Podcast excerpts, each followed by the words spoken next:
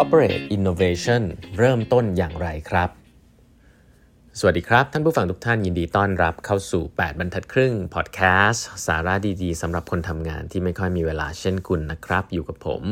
ต้องกวีวุฒิเจ้าของเพจ 8 บรรทัดครึ่งนะฮะนี้เป็น EP ที่ 1601 แล้วนะครับ ที่เรามาพูดคุยกันนะครับ วันนี้นะฮะคลาส Corporate Innovation Master Class นะครับ คลาสเด็ดนะฮะที่มีคนถามเข้ามาเยอะมากนะครับของ 8บรรทัดครึ่งนะครับเพราะว่าไม่มีที่ไหนสอนนะฮะมีสอนที่8บรรทัดครึ่งที่เดียวนะครับเป็นคลาสที่จะเรียนเกี่ยวกับเรื่องของการทำแผนงาน แล้วการตั้งงบประมาณนะฮะการสร้างองค์กรนวัตกรรมที่เกิดขึ้นภายในองค์กรนะฮะอันนี้ไม่ได้เป็นการทำสตาร์ทอัพนะครับที่หลาย ๆ องค์กรเนี่ยถามหามานานว่าตั้งทีมยังไง set budget ยังไงทำ strategy ยังไงนะครับก็จะเรียนตั้งแต่ต้นจนจบเลยนะครับ 8 ขั้นตอน ซึ่ง สอนมาเป็นครั้งที่ 4 แล้วนะครับในช่วงปีที่ผ่านมาก็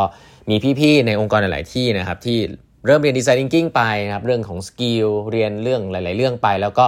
พร้อมที่จะเริ่มไปเปลี่ยนแปลงองค์กรแล้วทีนี้ก็ต้องมาตั้งงบและปีช่วงนี้เป็นช่วงของการสร้างทำแผนงานของปีหน้าพอดีนะครับ ผมว่าก็เหมาะกับ timing เนาะใครที่คิดจะเริ่มสร้างองค์กรแห่งนวัตกรรมนะฮะทางทีมสร้างอะไรอย่างเงี้ยขอ budget งบ budget อะไรเงี้ยก็ มาเรียนรู้กันได้ครับคลาสนี้เต็มๆเป็นครั้งสุดท้ายของปีนี้นะครับที่จะจัดนะครับก็สมัครเข้ามาได้นะดูได้ใน Facebook Page ของ 8บรรทัดครึ่งนะครับแล้วก็ดูได้ใน Line OA ของ 8บรรทัดครึ่งนะครับรับจำนวนจำกัดมากๆนะฮะเพราะเป็นเวิร์กช็อป2วันเต็มลงมือทำนะครับ สิ่งหนึ่งซึ่งมีคนเข้าใจผิดเยอะมากนะครับเวลาทำเรื่องของ corporate innovation เนี่ยว่ามันเริ่มยังไง ส่วนใหญ่แล้วเนี่ยจะไปเริ่มจากคิดนะครับว่า อืม ฉันจะ เขาเรียกว่าอะไร มีกระบวนการตัดสินใจยังไงนะครับ มีเรื่องของคนยังไงนะฮะ เรื่องของตั้งงบยังไงอะไรแบบนี้นะครับ แต่ผมต้องบอกว่าในคลาสของ Corporate Innovation Master Class เราจะมีแตะอยู่เรื่องหนึ่งซึ่งวันนี้ผมจะมาเล่าให้ฟังแล้วกันนะครับ ก็คือจริง ๆ แล้วเนี่ยก่อนที่คุณจะทำเรื่องของ corporate innovation การสร้างนวัตกรรมต่างๆ ในองค์กรเนี่ยคุณควรจะรู้เรื่องหนึ่งก่อนเลยนะครับ แล้วก็สแควร์กันให้ตรงกันก่อนนะครับว่า นวัตกรรม ที่คุณจะมุ่งไปเนี่ยในในในฐานะขององค์กรคุณเนี่ยมันเป็นเรื่องประมาณไหนนะครับ มันเป็นเรื่องประมาณไหนนะครับ แล้วก็อะไรกันซะให้เรียบร้อยทั้งในองค์กรก่อนนะครับ ผมยกตัวอย่างง่ายๆแล้วกันนะครับว่าจริง ๆ แล้วเนี่ยในธุรกิจเนี่ยเออมันมีการทำของใหม่ มันมีการทำงานเกี่ยวกับเรื่องของธุรกิจใหม่อยู่แล้วนะครับ ซึ่งผมยกตัวอย่างงานง่าย ๆ แล้วกัน สมมุติว่าคุณทำธุรกิจ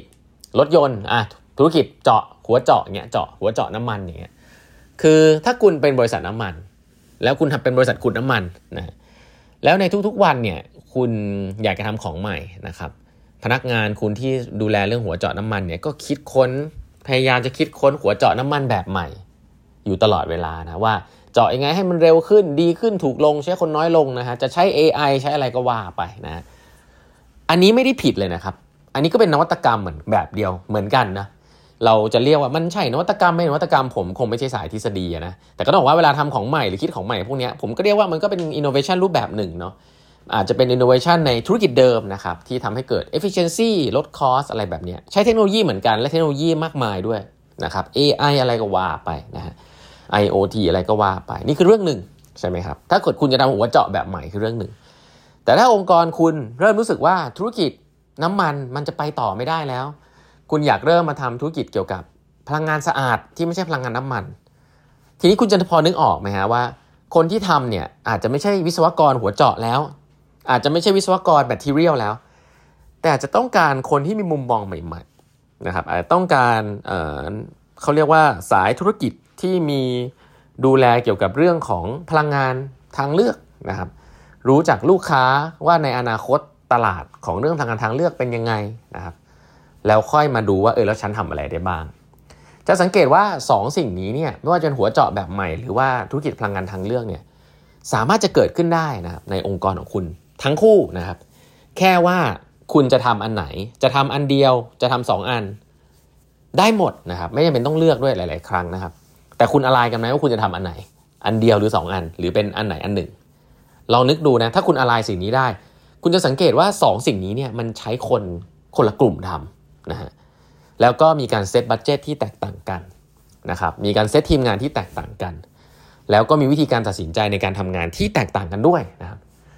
สิ่งนี้เป็นสิ่งที่ผมคิดว่าต้องตั้งต้นให้ถูกเลยว่า นวัตกรรมที่คุณอยากจะทำเนี่ยที่คุณพูดถึงอะไออินโนเวชันอะไรที่คุณพูดถึงในองค์กรเนี่ยมันไปแค่ไหนนะครับไม่ได้ผิดนะ ผมต้องบอกก่อนไม่มีอะไรผิดนะครับ ถ้าคุณจะไปแค่หัวเจาะแบบใหม่ก็ไปแบบนั้นนะครับ เพราะว่ามันก็มีบริษัทเยอะแยะนะครับที่เขาเชื่อในธุรกิจน้ำมันนะฮะ ผมเคยอยู่องค์บริษัทน้ำมันใช่ไหมเขาบอกบริษัทที่ใหญ่ที่สุดในโลกที่เป็นบริษัทน้ำมันที่ชื่อว่า Exxon Mobil เนี่ย strategy คือ last man standing คือฉันจะอยู่กับอันเนี้ยจนคนอื่นไปหมดฉันก็จะอยู่อันเนี้ยอะไรแบบนี้เป็นต้นไม่ได้ผิดเลยนะครับ แค่ว่า strategy ต้องเคลียร์สิ่งที่เราจะมาเรียนกันในคลาสของ corporate innovation master class เนี่ยคือเราจะเอา framework ที่ง่ายๆนะครับ เรียกว่า Ansoff Matrix Basic เลยนะครับ framework นี้ก็จะแบ่งออกมาเป็นนวัตกรรมใน 4 รูปแบบ เป็นรูปแบบที่อยู่ในตลาดเดิมนะครับ Product เดิม ตลาดเดิมนะฮะก็เป็นแบบหนึ่ง เป็นตลาดใหม่ Product เดิมก็เป็นแบบหนึ่ง เป็น Product ใหม่ ตลาดเดิมก็เป็นแบบหนึ่ง หรือเป็น Product ใหม่ในตลาดใหม่เลย ก็เป็นอีกแบบหนึ่ง4อย่างนี้เนี่ยทำให้เคลียร์ก่อนนะครับว่าองค์กรคุณจะทำอันไหนบ้างนะครับสำคัญนะฮะไม่ได้จะต้องเลือกนะว่าจะต้องทำอันไหน จะเน้นอันไหนก็ว่ากันไป แต่แค่บอกก่อนว่าเฮ้ยมันมีอันไหนบ้างนะครับหลาย ๆ ครั้งในองค์กรมีทีมงานที่เรียกว่า BD อยู่แล้ว Business Development คุณอย่าไปทำให้เขางงนะฮะ งาน BD ก็เป็นงานที่สำคัญและยังมีอยู่นะ แล้วมันก็เป็นงาน Innovation รูปแบบหนึ่ง คือขยายธุรกิจเนาะ หลาย ๆ ครั้งงาน BD อาจจะมองว่าเป็นการขยายธุรกิจเดิมไปในแอเรียใหม่ ๆ อะ ก็อาจจะเป็นแบบนั้นได้ไม่ได้ผิดนะครับ หรืออาจจะหมายถึงอย่างอื่นก็ไม่เป็นไรนะ อาจจะหมายถึง Product ใหม่ก็ได้ ก็ไม่เป็นไร แต่เอาให้เคลียร์ว่า หน่วยงาน BD คุณทำเรื่องอะไรบ้าง แล้วมีคนที่เหมาะสมจะทำเรื่องนั้นไหมนะครับ ทีนี้ในโลกเนี่ยมันก็จะมีพูดถึงว่าเฮ้ยแล้วถ้าทำธุรกิจใหม่เลยในองค์กรเนี่ยมันจะเป็นยังไงบ้าง สร้างตัวตนขึ้นมาใหม่ในนี้หลาย ๆ ครั้งก็จะเรียกว่าเฮ้ยทำสตาร์ทอัพภายในองค์กร ต้องตั้งทีมออกไปใหม่หรือเปล่าช่วงนี้ก็จะมีเน้นเรื่องของการสร้างองค์กรใหม่ในขนาดองค์กรองค์กรขนาดเล็กในองค์กรขนาดใหญ่นะเรียกว่า venture building บ้างละนู่นนี่นั่นบ้างละ ประสบการณ์ผมคือทำเรื่องพวกนี้มานะครับ ก็จะพบว่ามันทำได้นะครับแต่ว่ามันก็จะมีรายละเอียดอยู่ที่เยอะมากเลยใครที่ทำงานในองค์กรก็จะรู้ว่าโอ้รายละเอียดอยู่ในเรื่องของการเลือกคน execute เรื่อของ set budget ทำให้ผู้บริหารเข้าใจอะไรเงี้ยเพราะนั้น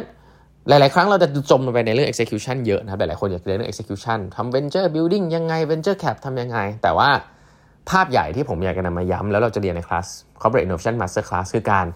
แบ่ง type ของนวัตกรรมให้เคลียร์ประมาณนึงก่อนนะครับเราไม่ได้จะมาเรียนทฤษฎีอะไรเยอะแยะนะฮะแต่เราต้องแบ่งก่อน vision strategy เป็นยังไง ใช้ Ansoff Matrix ยังไง แล้วเราค่อยแบ่งก้อนว่าก้อนไหนให้ใครทำยังไงอย่างไรนะครับแล้วก็จะเรียนไปถึงเรื่องของการสร้าง incentive การหาคนแล้วก็การสร้าง incentive นโยบาย HR ต่างๆ ที่มา incentivize คน ซึ่งแต่ละกล่องที่พูดไปเนี่ยต้องการคนไม่เหมือนกัน และต้องการคนที่ take risk และมี risk profile ที่แตกต่างกันด้วยนะครับ เราก็จะมาเรียนเรื่องพวกนี้กันฮะในคลาส corporate innovation master class นะครับ ก็เป็นรอบสุดท้ายของปีนี้นะครับ ย้ำอีกทีนะฮะ ก็ใครที่สนใจจะเรียนเกี่ยวกับเรื่องการตั้งทีม สร้างงบตั้งงบประมาณนะครับ ตั้งทำ strategy จริงจังนะครับในองค์กรของตัวเองในการทำงานด้านนวัตกรรมให้เกิดขึ้นนะครับ รอบนี้ผมเชื่อหลายองค์กรนะครับ ก็อยู่ในจุดที่กำลังจะทำแผนงบประมาณปีหน้า แผนงานปีหน้านะครับ ก็เป็นน่าจะเป็นเวลาที่เหมาะสมเนาะก็สามารถส่งคน เข้ามาเรียนรู้ได้นะครับ เป็นรอบสุดท้ายของปีนี้นะฮะ